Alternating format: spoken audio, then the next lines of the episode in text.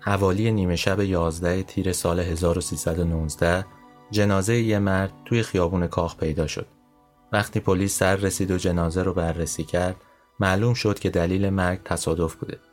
البته جنازه وسط خیابون نبود، پرت شده بود چند متر اونورتر و پلیس نمی‌تونست تشخیص بده که شدت ضربه باعث این اتفاق شده یا یه کسی پیدا شده و جنازه رو جابجا کرده. هیچ برگ شناسایی هم همراه جنازه نبود. فقط سر و و لباسهاش معلوم می‌کرد که یه آدم معقولی بوده. میگن پلیس همون لحظه اول فهمید که اون مرد مرده کیه اما خودش رو به کوچه علی چپ زد تا یکم زمان بخره. دلیلش هم روشنه. شهربانی توی بعضی از این مرگ ها دست داشت یا حتی اگرم مطلع نبود ترجیح می‌داد یکی دو روز بگذره تا بفهمه جناهی گروهی سازمانی چیزی مسئولیت اینها رو قبول می‌کنه یا نه بهش اطلاع میدن یا نه بعدا بره پیگیری بکنه. برای همین جنازه رو منتقل کردن به سردخونه منتظر ایستادن که ببینن آیا کسی پیدا میشه درباره هویت اون جنازه حرف بزنه یا نه. این جور مرگ های مشکوک اون روزها اصلا کم نبودن. مثلا میرزاده عشقی رو تو بیمارستان شهربانی اونقدر معطل کردن که خونریزی کرد و مرد. میگن که تقی ارانی رو مسموم کردن تو فاصله دو دقیقه مرده بود. خلاصه آدم های مشهور زیادی بودن. که مرگشون مرموز بود و مدام هم این اتفاق داشت تو شهرهای مختلف رخ می‌داد. دوره دوره مخالف کشی بود. اما برگردیم سر همین ماجرای جنازه خودمون که تو خیابون کاخ پیدا شده بود. دو روز طول کشید تا هویت اون جنازه معلوم بشه. میگن خانواده های زیادی رفتن اون جنازه رو دیدن اما هیچ کدوم نتونستن تشخیص بدن. در آخر یه دختر خانومی به اسم پروین اون جنازه رو دید و اون مرد رو شناخت. گفت که این پدر منه اسمش کیخسرو شاهرخه. کیخسرو شاهرخ مردی بود که صدای پسرش روزهای زیادی از یه بلنگو وسط میدون بهارستان شنیده شده بود. میگن این صدا از برلین پخش می‌شد. از نازی ها دفاع می‌کرد درباره غرور ملی حرف می‌زد و روحیه آریایی. اون روزها یعنی در تابستون سال 1319 شنیدن این صدا یک کار ممنوع بود. قصه ما قصه پدریه که به خاطر حرفهای پسرش توی یه شب گرم تابستونی زیر ماشین رفت. انتقام سختی از طرف پادشاهی که وقتی کینه به دل می‌گرفت خیلی سریع واکنش نشون می‌داد. من کریم نیکو نظر هستم و این چهارمین شماره پادکست رادیو تراژدیه. این بار من قصه کیخسرو شارخ یا اونجوری که اون روزها مشهور بود ارباب کیخسرو رو براتون تعریف می‌کنم. مردی که حسن مدرس دربارش گفته بود در مجلس ما فقط یه مسلمان هست و اون هم همین ارباب کیخسرو زردشتی.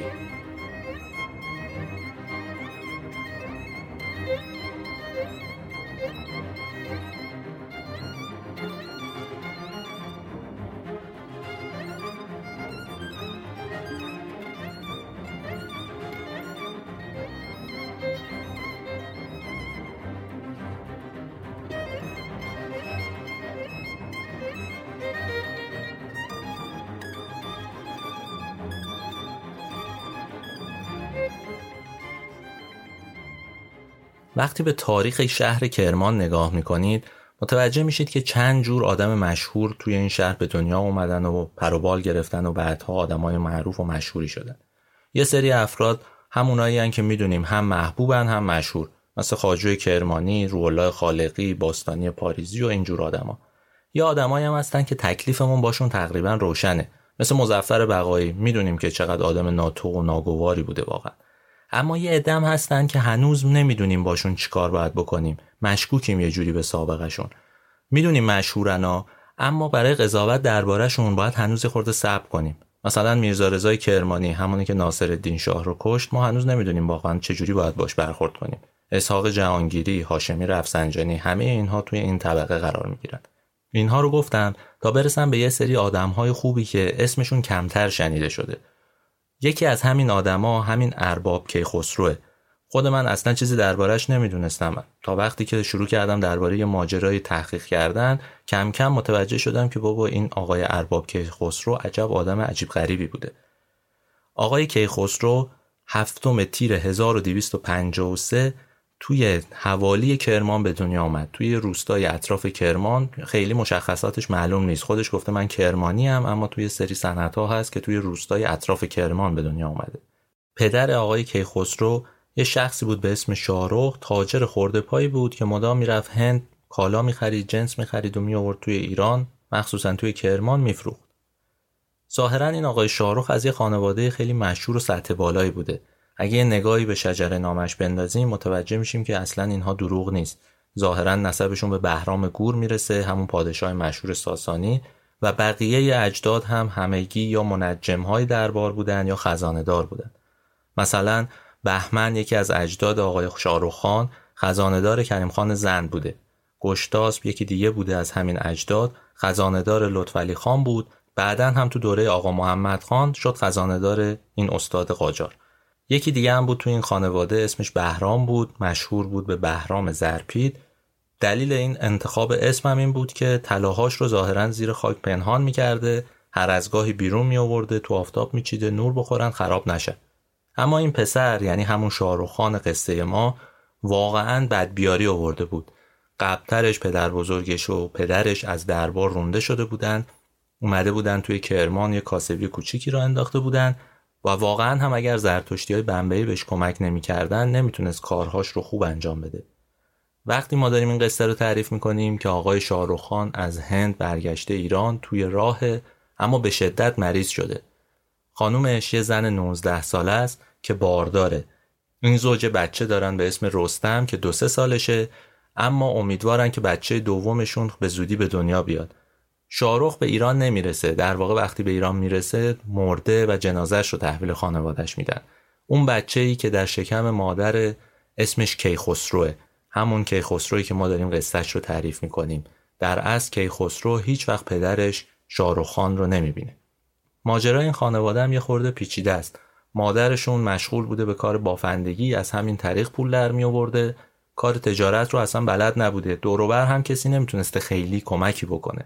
دلیلش هم اینه که تو دوره ناصرالدین شاه زرتشتی ها خیلی تحت فشار بودن. احتمالا اقلیت های دیگه هم تحت فشار بودن. اما درباره زرتشتی ها توی اون جغرافیای خاص یعنی در کرمان اتفاقات عجیب و غریبی میافتاده. اولا ازشون جزیه می‌گرفتن. پولی می‌گرفت حکومت که حافظ مال و جانشون باشه. نکشتشون دزدی ازشون نشه چون اینها رو در واقع به عنوان یک نیروهای اقلیتی و ادیان دیگه در سرزمین های اسلامی به حساب می آوردن دومین نکته این بود که اونها رو به عنوان گبر میشناختن و نجس. زرتشتی ها لباسشون هم حتی فرق می‌کرد. یعنی باید یک لباسی با رنگ مشخصی میپوشیدن یک کلاه خاصی سرشون میذاشتن حتما یک شالی دور کمرشون میبستن که معلوم باشه زرتشتی یه پارچه هم حتما باید همراهشون می بود هر جا می‌رفتن بشینن اون پارچه رو پهن می‌کردن بعد می نشستن چون می‌گفتن که نجسن اونجا رو نجس می‌کنن. وقتی هم تو بازار می اومدن اجازه نداشتن دست بزنن به خوراکی ها و وسایل و چیزهای مختلف. می‌گفتن نجسشون می‌کنه. بنابراین اوضاع اصلا رو به راه نبود. حالا این خانواده سه نفره هم توی مخمسه افتاده بود. کمتر بهشون می‌شد کمک کرد. البته کمک می‌کردن اما نه اونقدری که اینها بتونن خیلی راحت زندگی بکنن. بنابراین رستم و کیخسرو یه خورده که بزرگ شدن مادرشون گفتش که درس خوندن تو مکتب رو رها بکنن برن شروع کنن کار کردن. ظاهرا رستم رفته بود کرمان. اونجا شروع کرده بود کار کردن اما درآمدش خیلی مزهکه. برای یک سال پنج تومن می‌گرفته. یعنی می‌تونید رقم رو همینجوری ذهنی هم حساب بکنید با هر مقیاسی در هر زمانی از تاریخ متوجه میشید که این رقم واقعا رقم مزهکیه. اما وضع کیخسرو از رستم هم بدتر بود چون اون برای یک سال کار فقط دو تومن حقوق می‌گرفت. مادرش هم دید که با این شرایط نمیشه واقعا زندگی کرد و گذران کرد. ناچار شد که ازدواج کنه. ازدواج دوم عاملی بود برای اینکه این دوتا پسر در واقع تصمیم بگیرن رو پای خودشون وایسن و اصلا از اونجا برن. خونه پدریشون که براشون مونده بود رو به قیمت 37 تومن فروختن نصف کردن. رستم گفتش که من تو کرمان خودم می‌خوام کار کاسبی را بندازم. اما کیخسرو یه نامه نوشت به اموش به اسم افلاتون توی تهران و گفت که من می‌خوام بیام درس بخونم. اگر یه مدتی به من جا بدی من میام اینجا و یه مدرسه پیدا می‌کنم که برم درس بخونم. افلاتون هم ظاهرا جواب مثبت داده بود. بنابراین کیخسرو از کرمان بلند شد و آمد تهران. توی تهران یه مدتی گشت تا بالاخره یه مدرسه ویژه پیدا کرد. اون روزها آمریکایی‌ها اومده بودن یه مدرسه توی تهران را انداخته بودن که شبانه روزی بود و اقلیت ها رو هم میپذیرفتن. اون مشکلی که در واقع زرتشتی ها نمی‌تونستن کنار مسلمون ها باشن رو هم برطرف کرده بود. کیخسرو رفت اونجا و ثبت نام کرد و شروع کرد به درس خوندن. همه چیز هم به نظر رو به راه می‌رسید. بالاخره یه جای مستقر شده بود درس میخون اون چیزی که می‌خواست شده بود اتفاق افتاده بود براش. اما چند سال بعد با شیوع وبا همه چیز دگرگون شد. یعنی وبا مثل همین کرونای الان اومد و شروع کرد به قلق و کردن مردم. به خصوص توی ایران که هم مشکل بهداشت خیلی جدی بود هم فقر غذایی زیاد بود خیلی ها رو سربنیست کرد و نابود کرد واقعا. افلاتون عموی کیخسرو هم یکی از همین ها بود. همون روزها بود که آمریکایی ها اومدن توی تهران یه بیمارستان رو اندازی کردن که کمک کنن به مردم و دانش آموزایی که توی مدرسهشون درس میخوندن هم شدن نیروهای همون بیمارستان. یعنی کیخسرو یه کار هم پیدا کرد علاوه بر اینکه حالا توی مدرسه درس میخون و اونجا درآمد هم داشت. داریم از زمانی صحبت می‌کنیم که اون حدوداً 17 18 سال است. دیگه عقل شده و داره فکر می‌کنه که باید به زندگیش هم سر و سامون بده. حالا توی وضع وبا و اینها به این چیزها فکر کردن یه خورده عجیبه اما آقای کیخسرو به همه اینها فکر کرده. همون روزها آقای کیخسرو رفت خواستگاری یه خانومی به اسم فیروزه دختر آقای کریم دادفرهی و باهاش ازدواج کرد. این ازدواج ازدواج خوبی هم بود. در واقع این زوج خیلی همدیگه رو دوست داشتن و تونستن مدت طولانی با هم زندگی کنن. خیلی هم بچه داشتن. یعنی نکتهش اینه. حالا نتیجه عشق بود یا هر چیزی اما تعداد فرزندانشون میشه گفت از کلمه بیشمار استفاده کرد واقعا. توی این دوره یه اتفاق جالب دیگه هم افتاد. آقای کیخسرو وقتی تو مدرسه داشت درس میخون کم کم به دین مسیحیت علاقمند شد. این مدرسه رو کاتولیکا رو انداخته بودن. روزهای یک شنبه تعطیل بود می‌رفتن مراسم عشای ربانی رو به جا می آوردن سرود میخوندن و اینها. ظاهرا همون کارها رو هم انجام می‌دادن. نون می‌زدن توی شراب و میذاشتن تو دهن همدیگه و خلاصه همه قوانین رعایت می‌شد. آقای کیخسرو هم بعدش نیومده بود. حالا این وسط یه شیطنتی هم می‌کرد یه نون و شرابی هم می‌زد. نگرانی از این بابت نداشت. کم کم هم تبدیل شده بود به یه مسیحی دو آتیشه. یعنی درسشو می‌خوند مدام انجیل می‌خوند. خلاصه خیلی علاقه شده بود به این ماجرا. اما یه روز وقتی چشاش بسته بود و داشت سرود می‌خوند و خیلی خوشحال بود از اینکه یه مسیحیه یه حاج آقای اومد سراغش یه فرد معممی به نام میرزا یحیی اومد سراغش و گفتش که برادر من تو مگه اسمت کیخسرو نیست؟ گفت چرا؟ گفتش که خب تو زرتشتی هستی چرا داری با این شدت و حدت آین مسیحیت رو به جا میاری؟ کیخسرو براش توضیح زیادی نداد گفت من از این دین خوشم اومده. اما آقای میرزا یحیی گفتش که این دین تو یعنی دین زرتشت خودش سرمنشه همه ادیانه. خودش الگو داده به همه. تو چطوری اونو رها کرده اومدی سراغ مسیحیت؟ اگه می‌خوای من بهت می‌تونم یه سری کتاب بدم یه سری آدم رو معرفی کنم تو بری تحقیق کنی برگردی به دین خودت. این کارو نکن. تبدیل نشو به یه آدم کاتولیک. البته کیخسرو غسل تعمید ندیده بود اما خب آتیشش تند بود. همه فکر می‌کردن که این یه مسیحی دیگه سرآمد میشه قطعا.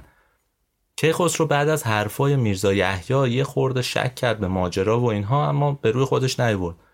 خودش گفته که یه شب خواب دیدم تمام زمین رو آب گرفته من یه لباس سفید تنمه روی آب معلق ایستادم و یه خونه آتیش گرفته و من دارم سمت اون خونه میرم. این خونه البته به هیچ کس آسیب نمی‌زنه اما آتیشش وقتی به من می‌خوره من رو گرم می‌کنه.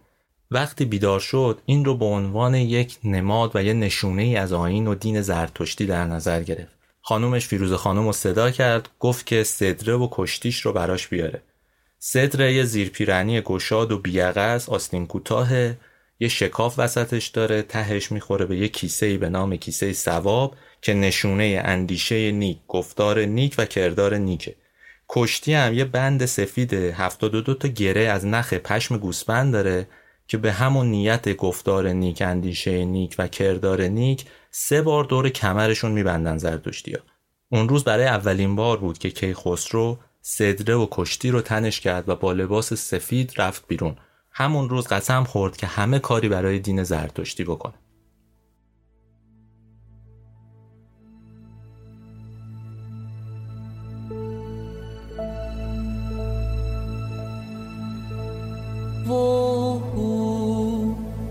گیتی مننگ ها داییدی اشادا در گایو ارشوایش تو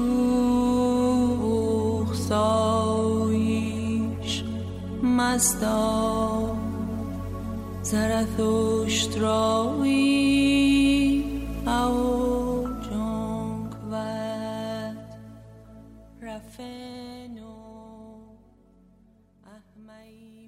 کیخسرو بعد از این ماجراها تصمیم گرفت که بره هندوستان. حالا یه مدتی هم کار کرده بود پول در آورده بود.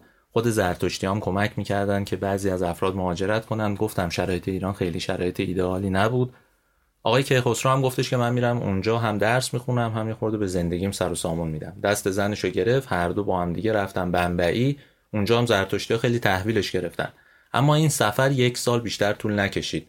دلیلش هم این بود که به شدت بیمار شد بعد یادش افتاد که پدرش توی همچین سفری از دنیا رفته ترسید و برگشت ایران.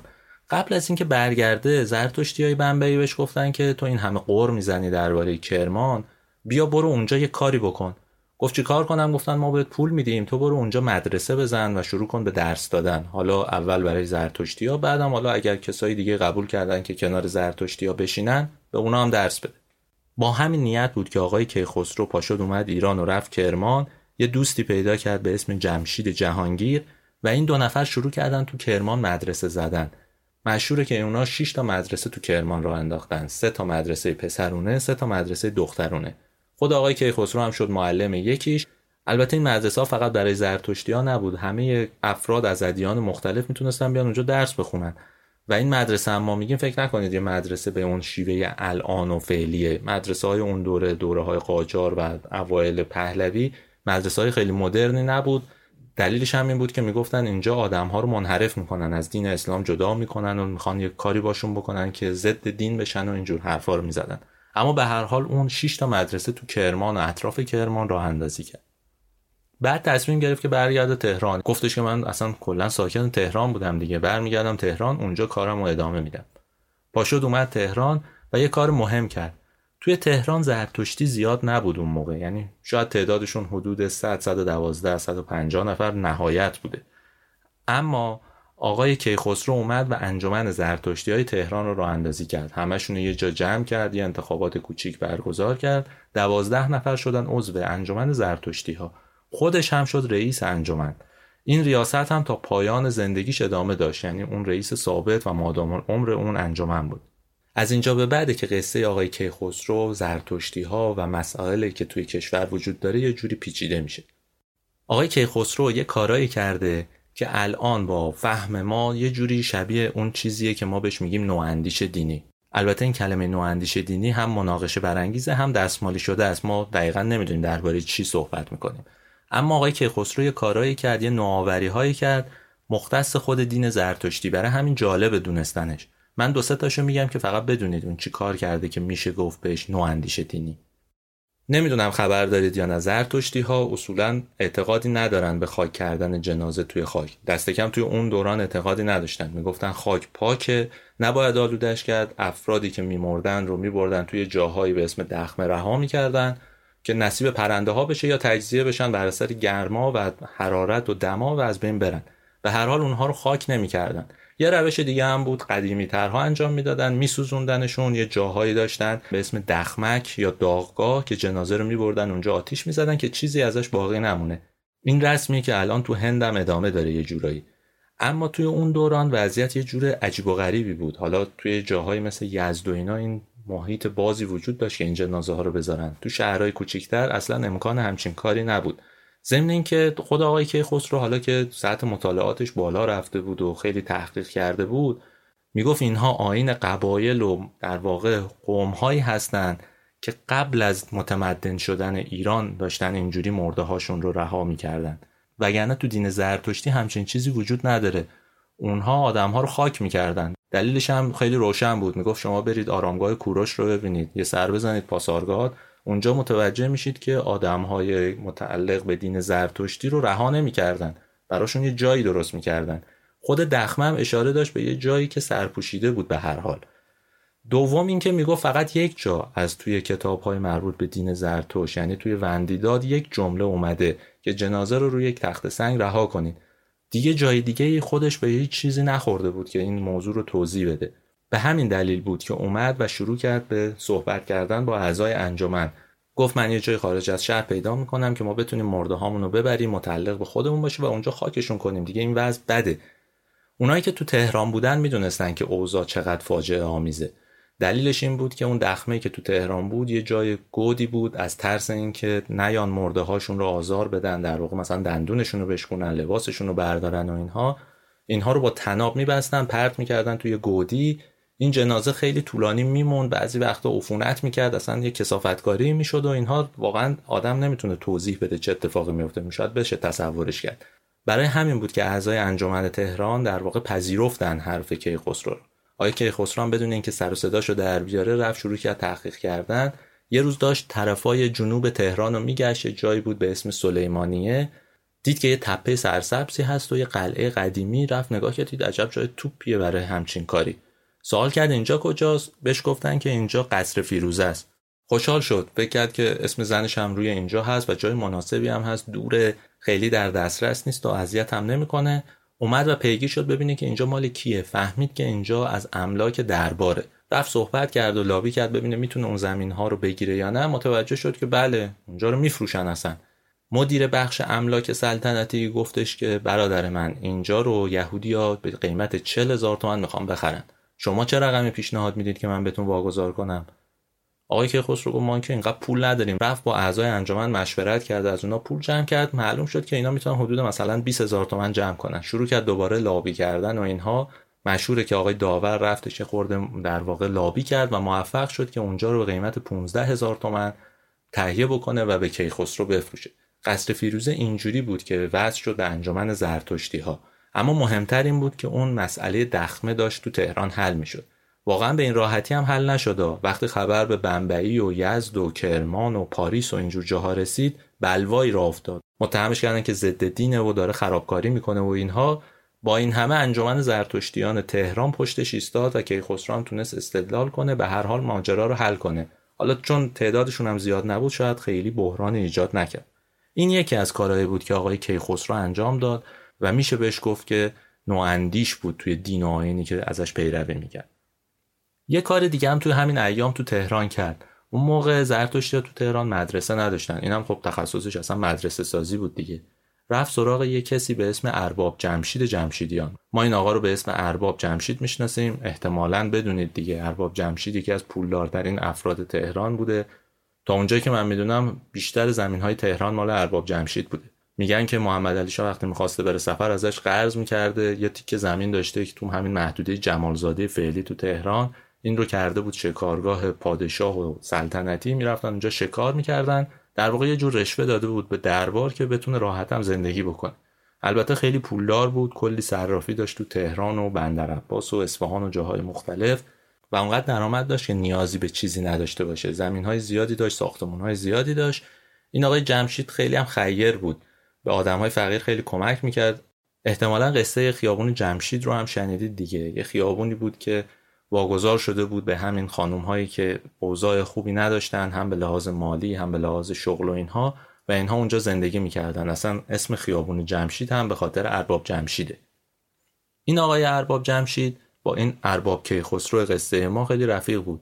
اینها شبا میشستن با هم تخت نرد بازی می‌کردن و عشق و حال می‌کردن. یه شب آقای کیخسرو فهمید که ارباب جمشید خیلی سر حاله و می‌تونه باش حرف بزنه و شاید ازش چیزی هم بشه کند.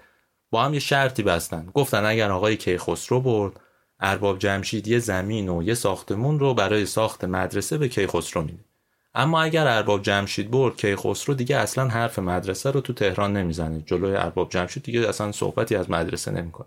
خوشبختانه اون شب ارباب کیخسرو تونست ارباب جمشید رو مارس کنه و یه خونه و یه زمین رو ببره. این مقدمه شد برای ساخت یه مدرسه تو تهران. این مدرسه اسمش جمشید جمع شد. مدرسه مشهوریه اولین مدرسه زرتشتی ها تو تهران. بعدا هم آقای کیخسرو دست بر نداشت از این کار. مخ یه زرتشتی رو توی بمبئی زد ازش پول گرفت اومد توی تهران یه مدرسه ای ساخت برای دخترها اول و بعد این مدرسه پسرانه شد. خیلی مدرسه مشهوری هم هست مدرسه فیروز بهرام. از مدارس مهمیه که تو تهران ساخته شده. همه کاراش هم آقای کیخسرو انجام داده. اینهایی که گفتن دو سه تا کار مهم آقای کیخسرو بوده توی اون سالها. اما یه کارهای دیگه هم انجام داده که حالا دونستنشون بد نیست. مثلا اوستا رو کمک کرد که ترجمه بشه به زبون فارسی. یه آقای بود به اسم دینشاه ایرانی رئیس انجمن زرتشتیان بود داخل بمبئی و خیلی زبون پهلوی رو خوب بلد بود. بعدها عبدالحسین سپنتا هم رفت یه سری پیشش یاد بگیره زبون پهلوی و اینها. به اون کمک کرد و ازش خواست که اوستا رو ترجمه کنه. حتی یه بار آقای دینشاه به همراه تاگور اومدن ایران کلی سفر رفتن یک ما تقریبا موندن و همه هزینهش رو آقای کیخسرو داد. این یه بخشی از کارشه. یه کار دیگه که کرد این بود که در اون دوره داشتن قانون مدنی رو تصویب می‌کردن. آقای کیخسرو گفت در واقع قاضی ها برای اینکه بتونن قضاوت بکنن درباره پیروان ادیان اجازه بدن که اونها بر اساس قوانین خودشون قضاوت بشن یعنی به کتابهای خودشون رجوع کنن. نه اینکه یک حکم برای همه صادق باشه. این چیزی بود که موفق شد اونجا تصویبش رو بگیره هم ارمنی ها ازش دفاع کردن هم یهودی ها هم آسوری ها و به هر حال به نتیجه هم رسید. اینا کارهایی بود که در واقع آقای کیخسرو برای زرتشتی ها خیلی انجام داد. اما آقای کیخسرو یه کارهای دیگه هم کرده که فارغ از دین و اینها باید بهش پرداخت. حالا وقتشه که بریم سراغ این جور کار.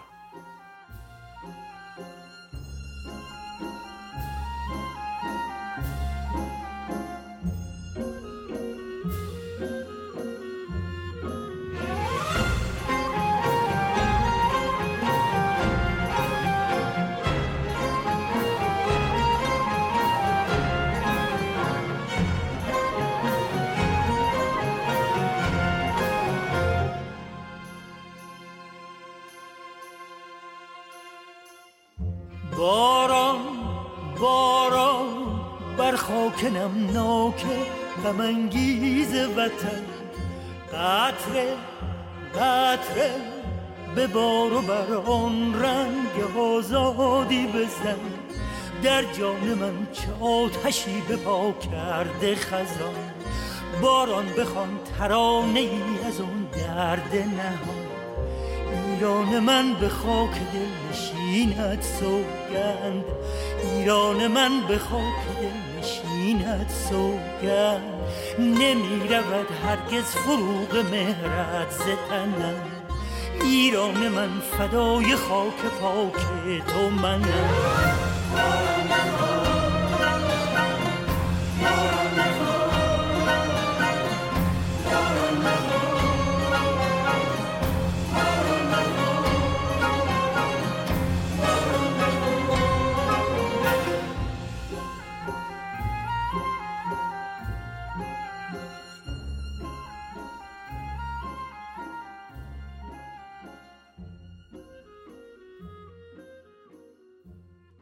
تا اینجای ماجرا من هی تو زمان عقب و جلو رفتم تا مهمترین اتفاقات و حوادث رو تعریف بکنم.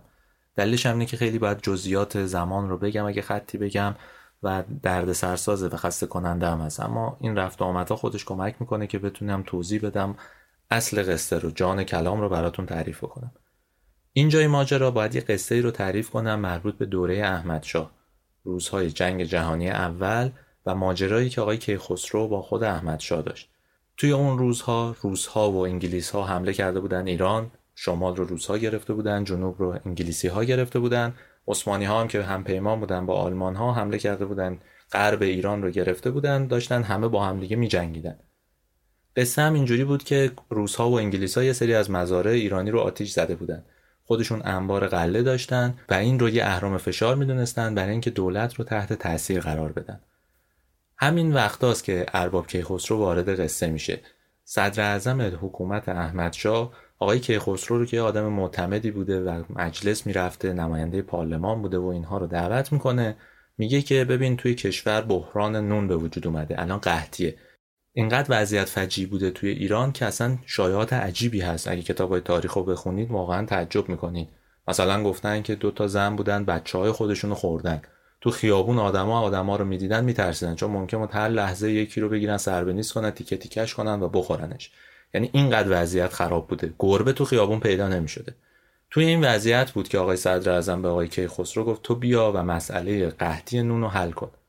کیخسرو مشکلی نداشت که پیگیری بکنه و اینها. اما خودش فکر می‌کرد که دولت هم یه مقداری مقصره. بلد نیست کار بکنه در واقع ناکارآمده و از این اداها در میاره که من تلاش می‌کنم نمیشه و از این حرفایی که همیشه می‌زنن دیگه دولت ها. اما با این همه پذیرفت و شروع کرد به پیگیری ماجرا. اولش رفت سراغ کسایی که مزرعه دار بودن تاجر بودن و این قلات رو داشتن. ازشون به یه قیمت معقولی خرید و پخش کرد بین مردم. مشکل اصلیش تهران بود. انتقال این گندم ها و غلات به تهران کار دشواری بود. نه سوخت وجود داشت نه وسیله نقلیه.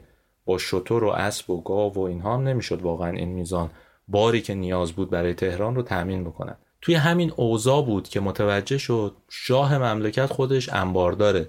یعنی یه سری از این غلات رو نگه داشته توی سیلوهای شخصیش و منتظره که قیمت بره بالا بفروشه. حالا دیگه شما می‌تونید فکر کنید احمد شاه چه جور آدمیه دیگه. اون شاه گوگولی که همیشه ازش حرف می‌زنن واقعا اینجا تو این قصه ما هیچ نقشی نداره. آقای کیخسرو تصمیم می‌گیره بره با خود احمد شاه حرف بزنه شاید مشکل حل بشه. یه روز میره کاخ دستبوسی و اینجور کارا رو انجام میده و بعد میگه که اومدم من گندم رو از شما بگیرم برای رعیت های خودتون. احمد شاه میگه که خب الان خرواری چنده تو بازار؟ آقای کیخسرو میگه که من قیمت بازار الان خرواری 90 تومنه. اما خب اینها مردم شما هستن شما باید بهشون لطف کنید تخفیف بدید اصلا مجانی باید بدید نباید ازشون پول بگیرید و اینها. احمد شاه میگه که این حرفا نیست. همین الان انگلیسا اومدن خرواری 100 تومن از من می‌خرن. خودشون هم نیازی به قله ندارن همه رو دارند و انباراشون پره. حاضرن اما این پولو بدن. این پولو به من می‌دید یا نه؟ ارباب خیلی سعی می‌کنه با زبون خوش و نرم و اینها به شاه بگه که این کسایی که تو داری بهشون جنس میفروشی مردم خودتن. اگر اینا نباشن که تو شاه نیستی. اما احمد شاه حرفو برعکس می‌کنه. میگه اینا اگر رعیت منن هر من میگم باید گوش کنن. الانم حکم دادم خرواری 100 تومن. کوتاه هم نمیاد واقعا. حتی میگن شاه به ارباب میگه که بمون نهار با هم بخوریم. ارباب میگه که من این نهار سلطنتی رو نمی‌تونم بخورم. بابا مردم دارن تو خیابون میمیرن. تو چی داری میگی به من؟ خلاصه بعد از کلی کلنجار مجبور میشه که با همون خروار 100 تومن خرید بکنه. حدود ده هزار تومن گندم می‌خره و میاد تهران. و برمیگرده میاد خونش. یه در واقع چکی هم داده بوده. حالا یک زمانتی داده بوده که پول رو از بانک بگیرن. سه روز که از ماجرا میگذره متوجه میشه که مردم تهران همه دارن مسموم میشن. ظاهرا گندم هایی که احمد شاه به اینا فروخته بود همش خراب شده بود. فاسد شده بودن یه سمی انگار توشون بود. بیمارستان ها همه پر از این بیمارای عجیب و غریب شده بودن. خود آقای کیخسرو گفته من یه نامه نوشتم به دولت و گفتم که پول شاه رو ندید. باید تکلیف این گندم ها روشن بشه. دیگه از اون لحظه است که هی پیک میاد. اول با روی خوش بعد با تهدید میگن آقا پول شاه رو باید بدی به ما دیگه. یعنی چی؟ تو گندم تو گرفتی. ارباب کیخسرو میگه که ببینید یا گندم سالم به من می‌دید یا اینکه من میرم به مردم میگم ماجرا چیه میگم شاه مملکت بهتون گندم فاسد داده همتون رو داره می‌کشه. این اتفاق باعث میشه که سه روز بعد از این قصه از عراق گندم تازه و تمیز بیارن و تو تهران پخش کنن. ولی این نکته مهمیه تو زندگی ارباب کیخسرو از این لحظه است که مردم می‌فهمن یه آدمی به هر حال توی کشور وجود داره که دلش میسوزه. احمدشاه که داشت پولا رو جمع می‌کرد بره فرنگ هر روز هم داشت چاختر می‌شد اما این طرف یه کسی وجود داشت که به هر حال دلش میسوخت حواسش جمع بود حاضر نبود که پول رو خرج بکنه. نگران مردن آدم ها بود به هر حال. خود همین کمک کرد به اینکه یه تشخص دیگه هم پیدا کنه ارباب کیخسرو. این یه قصه ایه که اون زمان اتفاق افتاد. نکته جالبش هم حالا بذارید بهتون بگم. خود ارباب کیخسرو بود که مراسم تاجگذاری احمد شاه رو برگزار کرده بود. یعنی چی؟ اون روزها وقتی احمد شاه می‌خواست تاج گذاری بکنه اومدن گفتن که 120 هزار تومن پول لازمه تا دولت مراسم رو برگزار کنه. یعنی نیازی به یه بودجه 120 هزار تومنی وجود داشت. اربابم اصلا دخالتی تو این قصه نداشت. فقط گفته بود که اگه به من بگید من می‌تونم اینجا رو با 16 هزار تومن برگزار کنم این مراسم خاص رو. احمد هم که تمکار بود و فکر می‌کرد که اون بقیه پول رو می‌تونه برداره بره خارج اومد گفتش که اصلا بدید به آقای ارباب کیخسرو ایشون کار رو انجام میده. همه هم کارشکنی می‌کردن که نتونه ارباب. اما واقعیتش اینه که ارباب کیخسرو مجلس رو برگزار کرد اون تاجگذاری با کلی مهمون برگزار شد. آخرش هم یه سری اسناد و مدارک و برد دولت و تحویل داد. روزی که نگاه کردن دیدن که اصلا رقم عجیب غریبی رو آقای کیخسرو ارائه داده. یعنی دوازده هزار تومن بیشتر خرج نکرده. فکر که یه صفرش افتاده گفتن که ای بابا تو هم که 120 هزار تومن خرج کردی؟ گفت نه. دوازده هزار تومن من خرج کردم. تازه هزار تومنم از جیب گذاشتم. حالا خرج شده اما من نتونستم فاکتوری چیزی پیدا بکنم. بنابراین شما نمی‌خواد بدید. این از جیب من رفته. مجلسی که قرار بود با 120 هزار تومن برگزار بشه رو آقای ارباب کیخسرو با دوازده هزار تومن برگزار کرد. خود همین ها نشون میده که این آدم ژن پاک دستی داشته اصلا. حالا اگر ژن خوب آقایون یه جور دیگه جواب میده درباره آقای کیخسرو. این ژن خوبش در واقع ژن پاکدستی بوده. همون روحیه خزانه داری که تو اجدادش دیده می‌شد توی این آدم هم وجود داشت. یه نکته جالبتر هم براتون بگم. آقای کیخسرو از مجلس دوم تا مجلس یازدهم نماینده بود. اما یک قرون پول بابت این دوران دریافت نکرد. نه فقط پول دریافت نکرد که حتی وقتی جایی می‌رفت سفری می‌رفت از جیب خودش می‌داد. واقعا هیچ هزینه ای نمی‌کرد. به همین دلیل پاک دستیش خیلی سر زبون ها افتاد مشهور شد و اصلا اون جمله معروف حسن مدرس هم همینجا مطرح شد. یعنی یه روز اومد تو مجلس و گفت فقط یه مسلمان توی پارلمان ما وجود داره. اونم همین آقای ارباب کیخسرو زرتشتیه. نشون می‌داد که پاک دستیش چقدر جواب داده. اما این یکی از اون کارهای خاص آقای کیخسروه. چند تا کار ویژه دیگه هم انجام داده که گفتنش ضروریه. حالا باحال بدونید دیگه. مثلا کتابخونه مجلس رو خود این آقای کیخسرو رو انداخته. اون موقع مشهور بود که آقای میرزا عبدالحسین جلوه یه سری کتاب خطی داره همه رو هدیه داده به مجلس.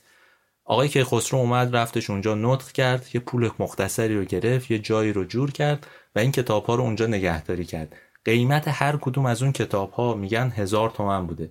یعنی شما فرض کنید دیگه خونش رو آقای کیخسرو توی کرمان 37 تومن فروخت یه جلد این کتاب ها قیمتش هزار تومن بود.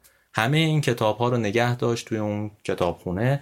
بعد تازه پول جور کرد به آدم هایی که می‌رفتن خارج می‌گفت که کتاب بخرید بیارید برای کتابخونه مجلس تا اینجا رونق بگیره. چاپخونه کتابخونه مجلس رو هم راه انداخت که بتونن هم قانون چاپ کنن هم کتاب چاپ کنن. کنارش یه سری سند و مدرک هم جمع می‌کرد. مثلا مشهوره که توبه نامه محمد باب رو اووردن و تحویل آقای کیخسرو دادن. بابی هم خیلی دنبال این بودن که این توبه نامه رو پس بگیرن اما ارباب کیخسرو اصلا فارغ از دین و ایمون و نمی‌دونم اینجور حرفا می‌گفت این یه سند تاریخیه مربوط به یه دوره و به ما واگذار شده منم امانت دارم و این رو نگهداری می‌کنم. واقعا ندادش به کسی. به جز اینا یه سری کار دیگه هم کرد. مثلا رفت سراغ کمال الملک و ازش 15 تا تابلو گرفت. آقای کمال الملک البته خیلی بد بود اون سالها خیلی بد اخلاق شده بود به هر حال شاههای زیادی دیده بود و راه نمی‌داد به کسی. اما ارباب کیخسرو اونقدر در واقع جنم داشت و اونقدر محبوبیت داشت که کمال الملک هم بهش روی خوش نشون بده و تابلوهاش هم بده. دلیل گرفتن تابلو هم این بود که فکر می‌کرد می‌تونه یه دونه تالار اجاره بکنه یا یه جایی رو بزنه تأسیس بکنه این نقاشی ها رو بذاره مردم بیان ببینن. یعنی ایده یک موزه رو تو ذهنش داشت. خودتون می‌تونید فکر کنید دیگه. توی اون دوره که اصلا اینجور چیزها باب نبود و اصلا محبوب نبود آقای کیخسرو داشت چی کارا می‌کرد واقعا؟ اینها یه بخشی از اون کاراشه. یه کار جالب دیگه هم کرده حالا دونستنش بد نیست. آقای کیخسرو مدیرعامل شرکت تلفن تو ایران بوده. اون موقع شرکت تلفن خصوصی بوده یه خط هم بیشتر نداشته یه خط تهران به قم بوده. اونم هیچ وقت کار نمی‌کرده. خود شرکت هم که ما میگیم فکر نکنید 50 تا کارمند داشته نه. ظاهرا دو سه تا کارمند داشته اینا حتی پول چای هم نداشتن. همینجوری دور هم میشستن همش هم طلبکار بودن چون حقوق نمی‌گرفتن. آقای کیخسرو که میشه مدیر عامل اولین کاری که می‌کنه میره خرید می‌کنه اونها رو تجهیز می‌کنه خطا رو راه میندازه. مشکل بزرگش اینه که دولت باش همکاری نمی‌کرد. دلیل اینش هم این بود دولت می‌گفت اگه مردم متوجه بشن که تلفن چه خدمت بزرگی بهشون می‌تونه بکنه دیگه سراغ تلگراف نمیرن. و اگه تلگراف از بین بره ما پولی در نمیاریم. کیخسرو باید حالا دولتیان هم راضی می‌کرد که آقا از توی تلفن هم پول در میاد. خودش گفته که من یه سفری رفتم اروپا برای خرید تجهیزات تلفن. وقتی برگشتم دیدم که تمام سهام یا بیشتر سهام اون شرکت تلفن رو دولت خریده. بنابراین دولت مالک شرکت تلفن هم شد. همون وقت بود که استعفا داد اومد بیرون و خودش کار کاسبی خودش رو دوباره ادامه داد.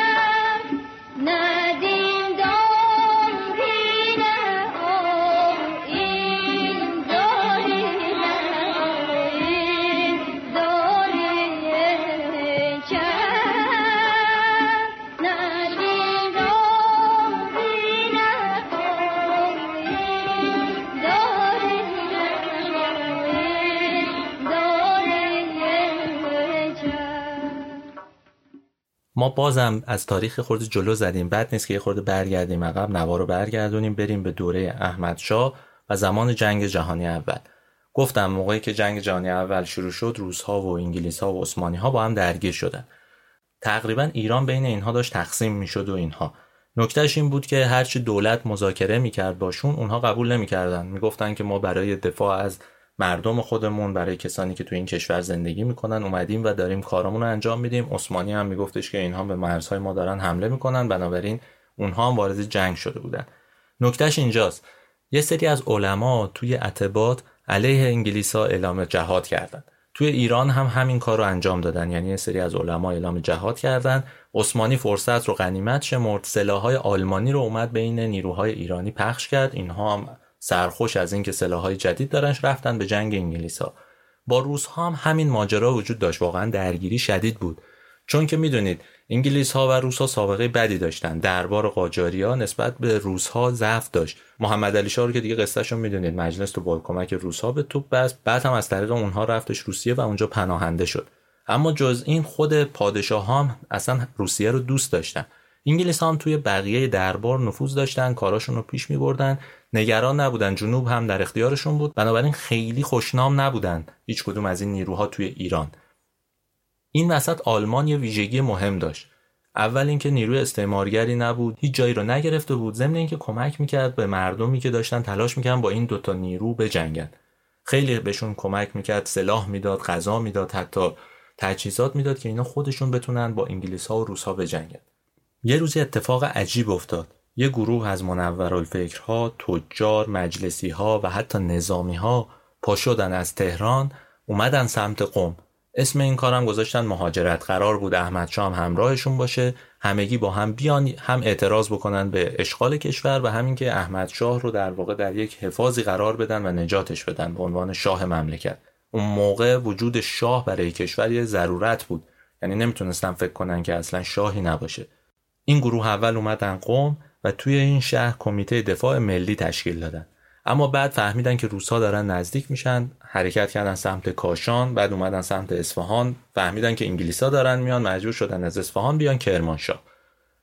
این کمیته دفاع ملی توی کرمانشاه یک دولت موقت تشکیل داد و هدفشون این بود که احمد شاه رو هم بیارن اونجا و کشور رو از اونجا اداره بکنن. توی همین دولت موقته که اسامی عجیب و غریبی شما می‌بینید. مثلا میرزاده عشقی اونجاست.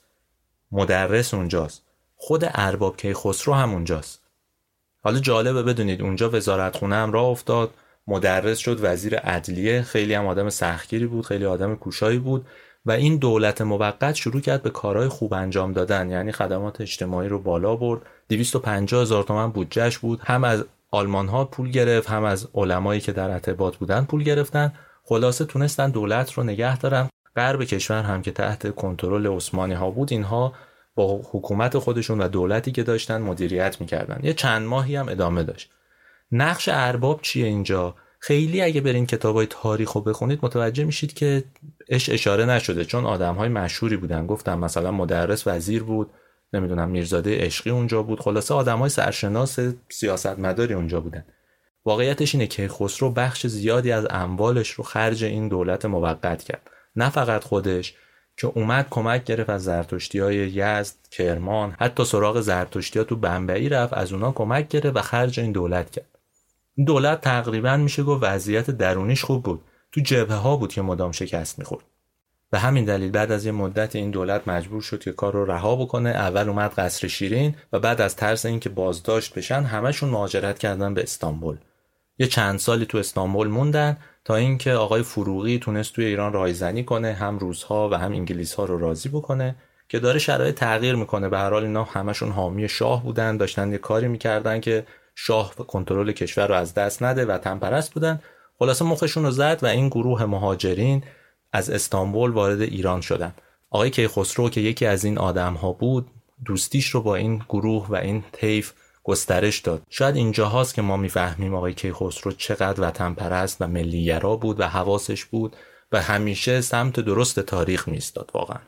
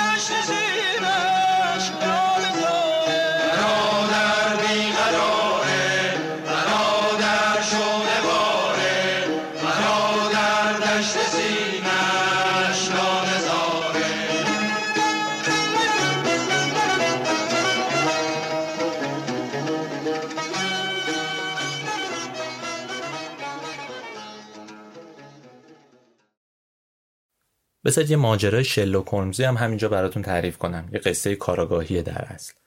بعد از اینکه این اعضای دولت موقت از استانبول اومدن در تهران و ایران ساکن شدن و دوباره سر کارشون برگشتن یه اتفاقاتی داشت تو کشور میافتاد. متوجه شدن که رضا میرپنج داره فعال میشه و قرار یه کارایی بکنه. بالاخره بو برده بودن دیگه که احتمال داره این سلطنت هم از زیر و رو بشه و تغییر بکنه.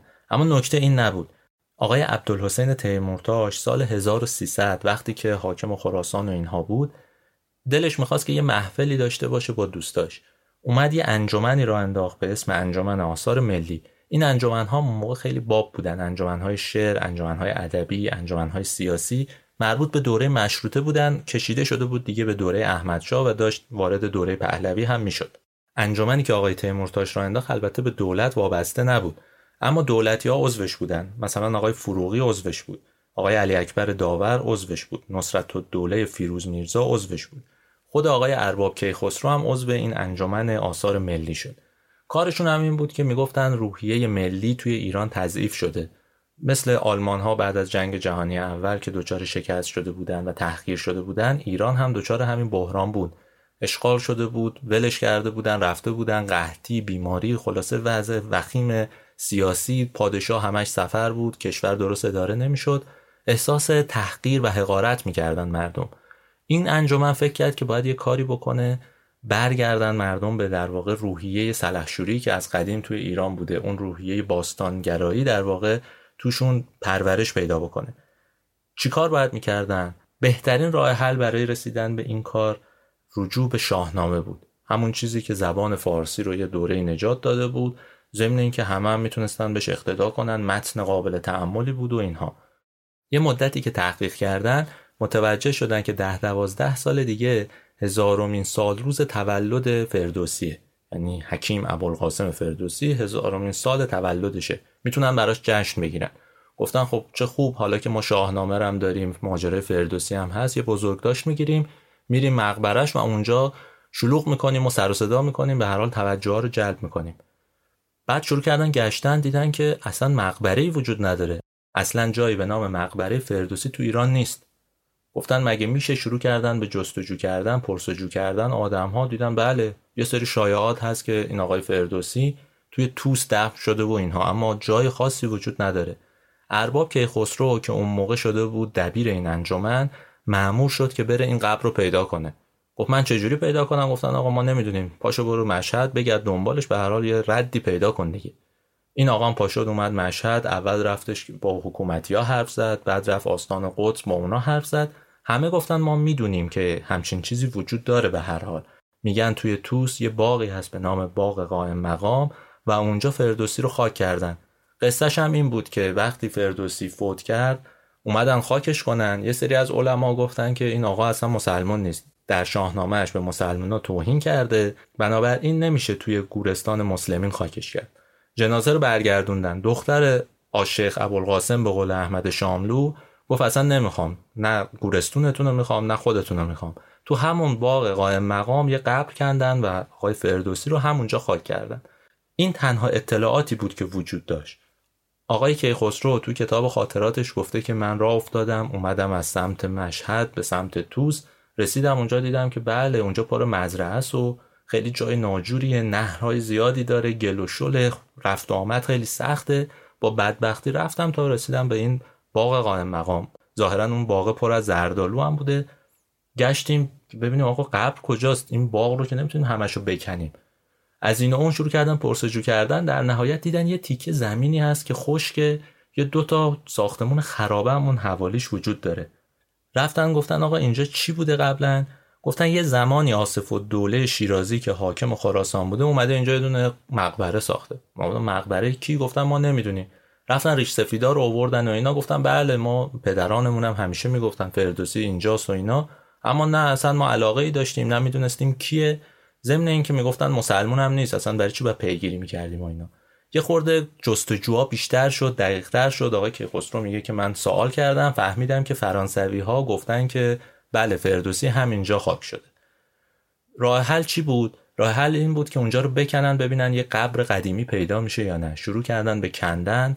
خیلی طولم کشیده ظاهرا چون عمیق بوده. حالا در طی زمان این زمین ظاهرا رسوب کرده بوده. معلوم چه اتفاقی افتاده بوده.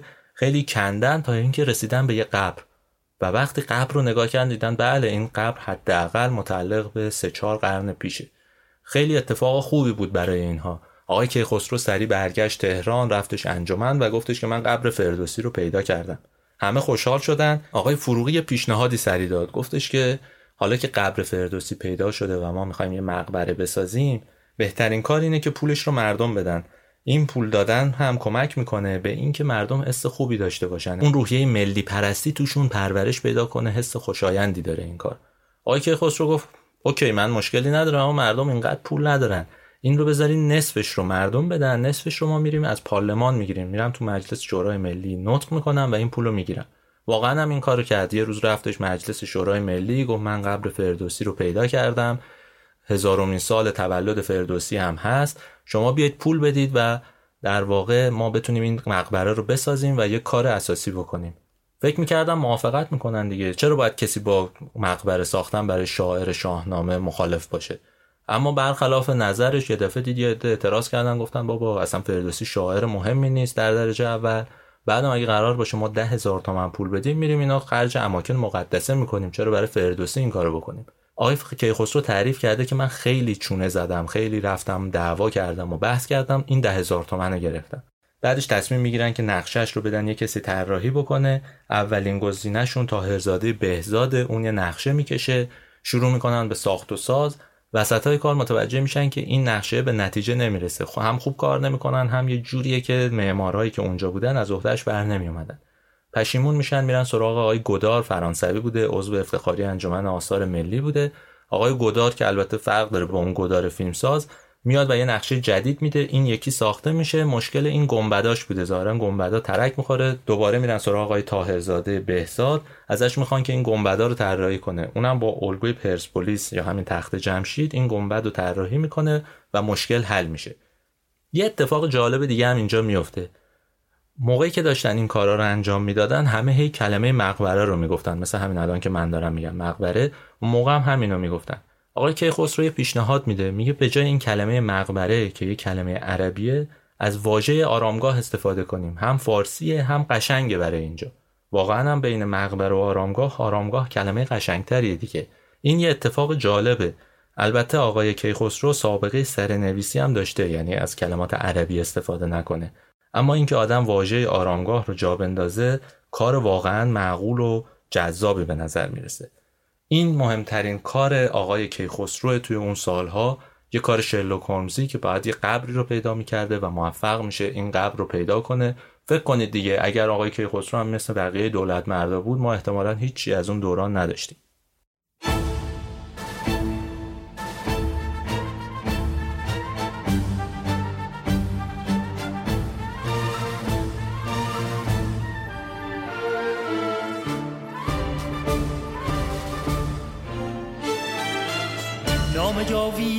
وطن صبح امید وطن جلوه کن در آسمان. همچو مهر جاودان وطن ای هستی من شور و سرمستی من. جلوه کن در آسمان همچو مهر جاودان. بشنو سوز سخنم که هم آواز تو منم. همه جان و تنم وطنم وطنم وطنم. بشنو سوز سخنم که نواگر این چمنم. همه جان و تنم وطنم وطنم وطنم وطنم.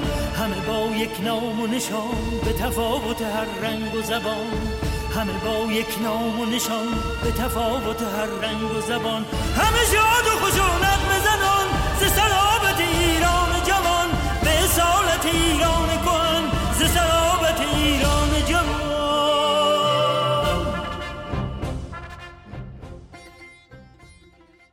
خب ما تا اینجا خیلی آقای کیخسرو رو به عنوان ارباب کیخسرو معرفی کردیم. اصلا این ارباب رو چرا می‌گفتن؟ مثلا به چی ربط داره؟ واقعیتش اینه اون موقع به تجاری که توی تهران زندگی می‌کردن این واژه ارباب رو می‌گفتن. ارباب هم نه به معنی اینکه نوکر و برده و اینا داشت یه جور لقب بود برای اینکه بزرگیشون رو مقامشون رو نشون بدن. آقای کیخسرو هم خیلی آدم خیری بود. گفتم که مدرسه ساز بود. حالا پولش رو از بقیه می‌گرفت اما خودش خیلی تلاش می‌کرد. اون خیرین مدرسه سازی که الان مد شده رو در واقع آقای کیخسرو بنیانگذار این روش و این راه بود. خیلی از این کار رو انجام داد. دولت ها اون موقع هم پولی نداشتن که مدرسه بسازن. مردم باید خودشون خرج می‌کردن. جز اینها یه ویژگی های شخصی هم داشت. اهل تار بود موسیقی می‌فهمید. بعدها میرزاده عشقی اون رو برد تو جمع خودش با عارف قزوینی آشناش کرد بردش با قمر آشناش کرد. اصلا یکی از مهمانهای همیشگی کنسرت های خصوصی قمر بود آقای کیخسرو. جز اینها یه ویژگی های دیگه هم داشت. گفتم تو مدرسه آمریکایی درس خونده بود انگلیسی کامل بلد بود. عربی هم تو مکتب یاد گرفته بود. فارسی هم که خب بلد بود.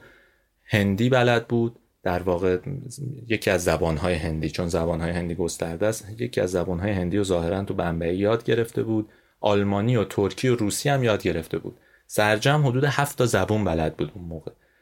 به غیر از اینها خیلی دست به خیر بود خیلی کمک می‌کرد. تو همه این قصه هایی که من گفتم می‌بینید که سفر زیاد داره نمی‌دونم جستجو زیاد داره و اینها آقای کیخسرو هیچ پولی نمی‌گرفت.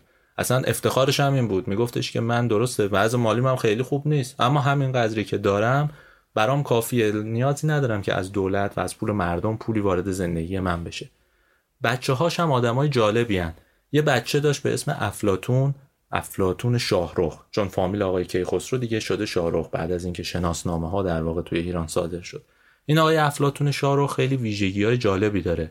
مؤسس تئاتر زرتشتی ها تو تهرانه. اون تا سالن تئاتر زرتشتی که تو تهران راه افتاد و اولین سالن رسمی تئاتر به شکل مدرنش بود مال آقای افلاتونه پاتوق ارامنه هم بود.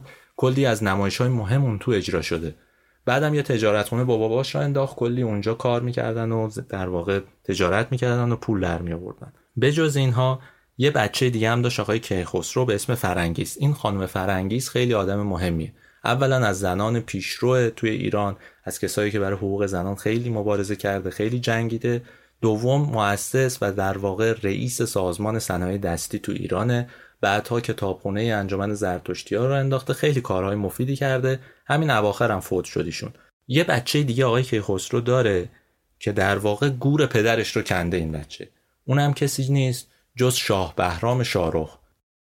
شاه بهرام شاهرخ یه آدم عجیب و غریب تو تاریخ ماست. اگه برید اسمش هم سرچ کنید متوجه میشید که چه موجود غریبی بوده واقعا تو زندگیش و چه کارهای عجیبی کرده. شاه بهرام توی انگلیس درس خوند توی هند درس خوند بعد اومد ایران و بعد از ایران رفتش آلمان. توی انگلیس رفته بود روزنامه نگاری خونده بود. ایران که اومد یه مدتی سردبیر یه روزنامه شد و بعدش تصمیم گرفت که بره آلمان و اونجا زندگی کنه. قصه اینجا یه خورده پیچیده میشه. داریم ما از سالهای 1317 1318 و 1319 صحبت می‌کنیم. اون سالها آلمان ها توی ایران تبلیغات گسترده می‌کردن. حالا یا خودشون یا واسطه ها و عواملشون توی ایران. مثلا عبدالرحمن سیف آزاد یه مجله داشت توی ایران به اسم ایران باستان. این عکس جلدش گاهی از اوقات عکس هیتلر بود. گزارش چاپ می‌کرد از جلسات حزب نازی و حتی یه بار تیت زده بود که جهودها رو از ایران بیرون کنید. ضمن اینکه خود هیتلر هم اینجا محبوب بود. به هر حال همونطور که گفتم دولتش دولت استعماری نبود. بعد اومده بود بعد آلمان جنگ جهانی اول اونجا رو داشت سر پا می‌کرد. خیلی شباهت داشت وضعیت به ایران رضا شام خودش رو در قالب یک همچین کسی می‌دید. بعد اینا کارهای دیگه ای هم کرده بودن. بانک ملی تو ایران راه انداخته بودن خطوط هوایی رو راه انداخته بودن. مثلا اون موقع مشهور بود که یه بیمارستانی توی مرکز تهران داره ساخته میشه. با کمک آلمان ها خلاصه اینها خدمات زیادی داشتن می‌دادن. همه هم دوستشون داشتن. اصلا نسبت به آلمان ها یه حس خوبی وجود داشت. هنوز کسی دقیق نمی‌دونست که نازی ها دارن چی کار می‌کنن. ماجرای یهودی ها هم که اصلا پیش نیامده بود همینطور زمزمه بود. ضمن که حالا مثلا ایران باستان اگه یه چیزی هم چاپ می‌کرد جدی نمی‌گرفتن. ولی به هر حال این تاثیر وجود داشت. ضمن اینکه آقای شاه بهرام مثل پدرش هم ضد انگلیسی بود هم ضد روس. بعدم گفتم در زمانی که دولت موقت تو کرمانشاه بود اینا پولشون از آلمان ها می‌گرفتن. یعنی آرشون نمیومد حالا هر چقدر ما بگیم وطن پرستن اما فکر می‌کردن که این دولت کمکشون داره می‌کنه نباید رد کرد در واقع درخواستشون و هدیه هاشون و اینها. آقای شاه وقتی میره آلمان میره شهر برلین اونجا کسی رو می‌بینه که بعدها نقش مهمی تو تاریخ ما داره. داوود منشیزاده. داوود منشیزاده که می‌دونید توی ایران حزب سومکا رو راه انداخت. حزب سومکام ایدئولوژیش کاملا با حزب نازی آلمان برابر بود. اما اون روزها آقای منشیزاده یه کار ویژه می‌کرد. عضو سازمان جوانان حزب نازی بود. این آقای شاه هم که باش رفیق شد با همدیگه رفتن اونجا عضو شدن. میگن که توی یک جلسه که کوبل سخنرانی می‌کرده اینا حاضر بودن حتی باش دست دادن. بعد از اون بود که پیشنهاد شد یه رادیو را بندازن برای شرق. یعنی برای کشور ایران برای افغانستان برای هند و مردم اینجا رو تحت تاثیر قرار بدن. به هر حال نازی ها تا اونجا نفوذ کرده بودن یعنی تا کلکته هم رفته بودن. این وسط چه کسی مهم بود؟ آقای شاه بهرام مهم بود. چرا؟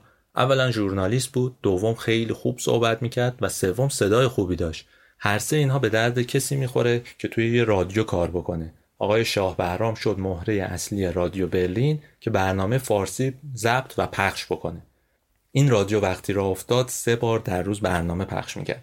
اونقدر معروف شد و محبوب شد که میگن تو میدون بهارستان اومدن یه دونه بلنگو زدن و صدای آقای شاه بهرام سه بار در روز اونجا پخش می‌شد مردم جمع می‌شدن حتی تشویق می‌کردن. خود شاه بهرام جمله های حماسی می‌گفت هم درباره هیتلر هم درباره حزب نازی و هم درباره رضا شاه میگفتش که اینها دارن کشور رو می‌سازن و دارن جهان جدید رو اینها می‌سازن.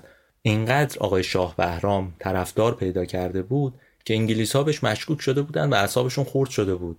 سفیر انگلستان تو خاطراتش نوشته که حرفای بهرام واقعا به درد هیچی نمی‌خورد. اما واقعیت اینه که روی مردم ایران خیلی تاثیر میذاشت. اونا یه نامه میدن به رضا که جلوی این ماجرا رو بگیره اما به جایی نمی‌رسه. قصه وقتی بحرانی میشه که رضا احساس خطر می‌کنه در واقع متوجه میشه که بین آلمان ها انگلیس ها و روس ها یه مسائلی وجود داره. و این این وسط ممکنه آسیب ببینه. با اینکه خودش هم سمپات بود به هیتلر اما فکر می‌کرد که خب الان منافعش ایجاب نمی‌کنه که اینقدر ازش علنی تعریف بکنن و مقایسهش کنن با هیتلر.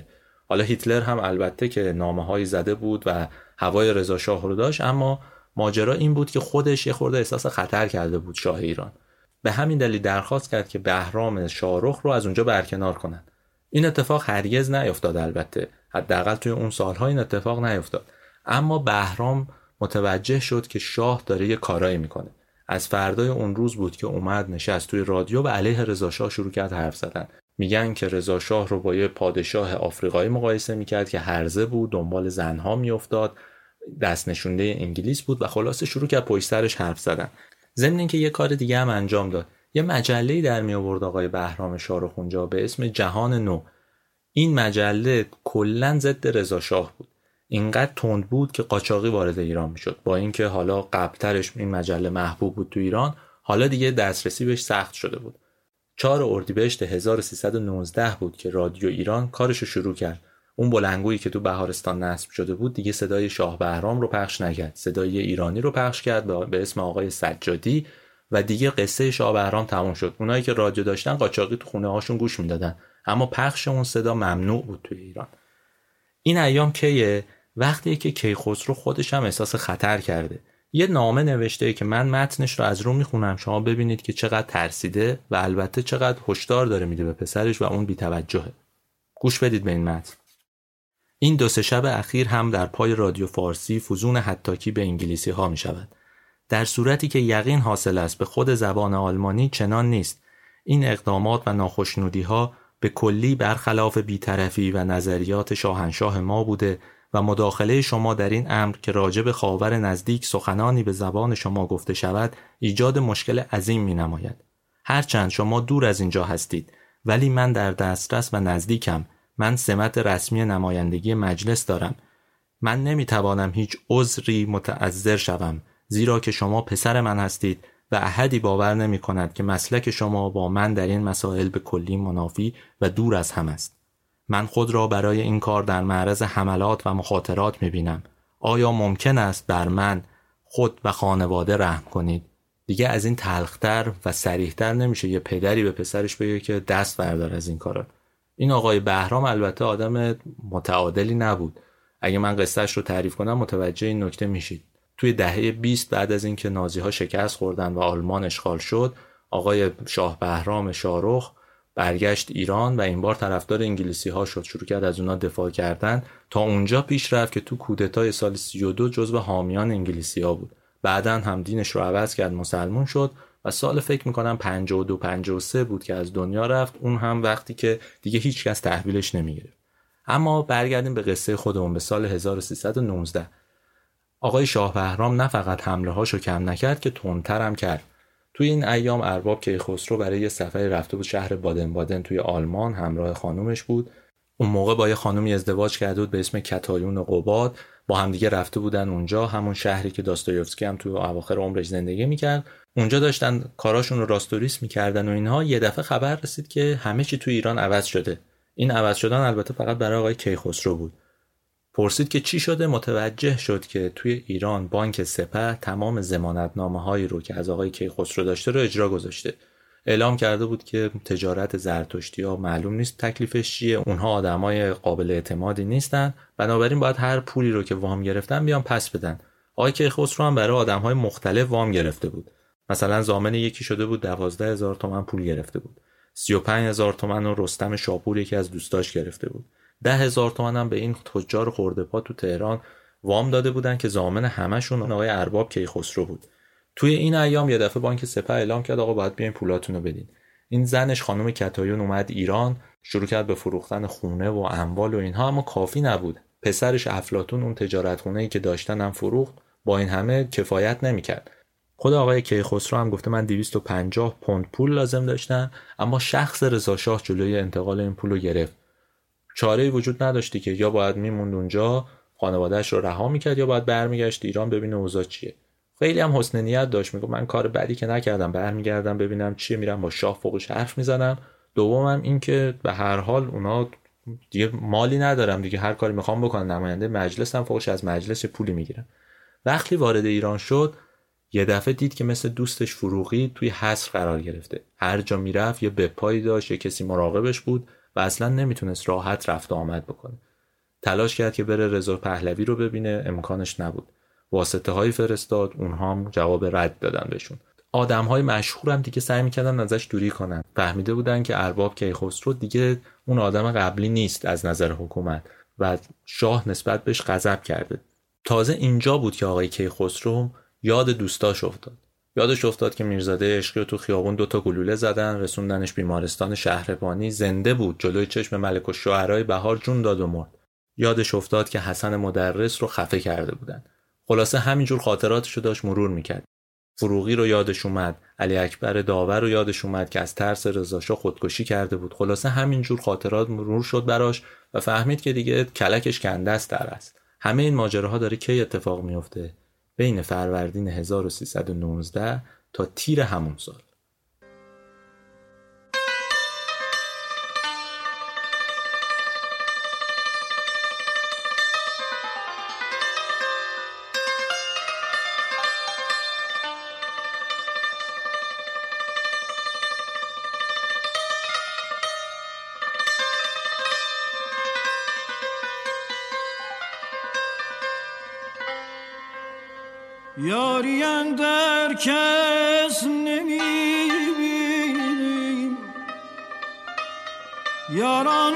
یاران را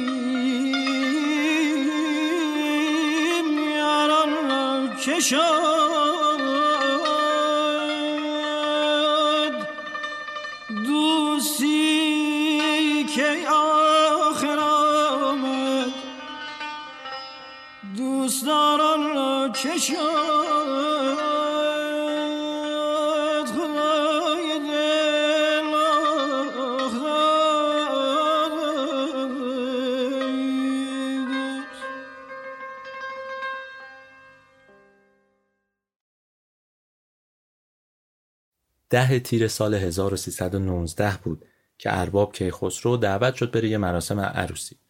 خانوادهش مایل نبودن بیان اما اصرار کردن که اون بره. دلیلش هم این بود که خب افسرده شده بود اصلا دوستاشو نمی‌دید. به هر حال گفتن این مراسم می‌تونه یه کمکی بهش بکنه یه هوایی به سرش بخوره و حالشو بهتر کنه. ارباب هم ساعت هشت شب تیپ زد و اینها را افتاد سمت مراسم. مراسم کجا بود؟ خیابون کاخ. اونجا رفت و نشست گوشه رو پذیرایی شد. بعد از این ماجراها حوالی نیمه شب بود که تصمیم گرفت پیاده برگرده خونه. همینجور قدم زنان که داشت می اومد خیابون کاخ رو اومد پایین سمت سزاوار. اونجا که رسید یه لحظه برگشت و دید یه ماشین با سرعت سرسام آور داره سمتش میاد. قبل از اینکه بتونه کاری بکنه ماشین بهش خورد و اون دو سه متر پرت شد اون برتر این ماجرا وقتی اتفاق افتاد انگار هیچ رهگذری اونجا نبود. یا اگرم بود هیچ کسی نتونست نزدیکش بشه. میترسیدن همه چون دیده بودن به عمد زده. دو سه ساعت گذشت تا اینکه پلیس اومد و جنازه رو برداشت برد سردخونه. و شروع کردن به تحقیقات دربارش چند روز بعد از این بود که گفتم دخترش پروین رفتش سردخونه و جنازه باباش رو تشخیص داد. وقتی این جنازه رو تشخیص داد و هویتش رو تایید کرد یه قصه دیگه هم گفت. گفت بابای من چند روز پیش صدای گلوله شنیده. انگار کسی می‌خواسته بزنتش. شهربانی زیاد توجه نکرد. اما واقعیتش اینه که رضا شاه یکی رو معمور کرده بود که ارباب کیخسرو رو وسط تهران ترور کنه. این گلوله خطا رفته بود. و نتیجهش این شده بود که شب ده تیر 1319 یه ماشین ارباب رو زیر کنه. مرگ ارباب یکی از اون مرگهای مرموز دوره رضا پهلویه. مرگ یکی از آدمهای بزرگ تاریخ معاصر ما هم هست که واقعا پاکدستی شگفت انگیزه هر وقتی به ماجراهای فساد و پاکدستی و پول و رشوه و حقوق ملت فکر می‌کنید لطفا یاد ارباب کیخسرو از ذهنتون خارج نشه. ارباب کیخسرو یکی از اون وطن پرستای درجه یک تاریخ ماست. مثل خیلی از اونها هم پایان زندگیش یه تروره. این ترور تو زندگی ما تو تاریخ ما به خصوص تاریخ معاصر ما نقش مهمی داره هیچ وقت این ترورها رو فراموش نکنید ترور آدم های درست و حسابی که ما رو محروم کرده از شخصیت های بزرگ.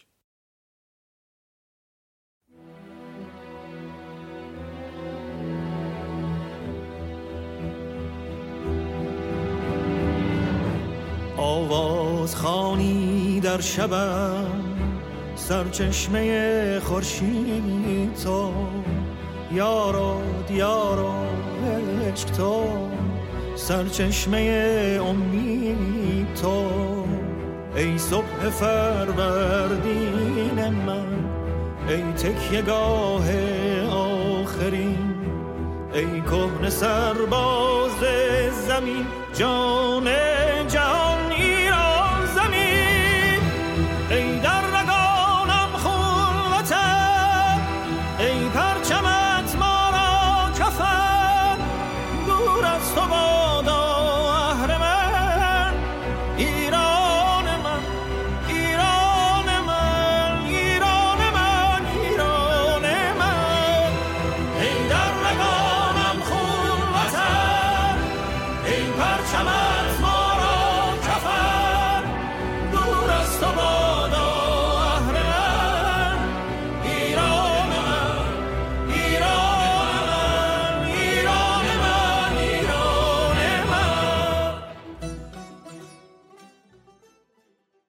این شماره چهارم پادکست رادیو تراژدی بود که شنیدید.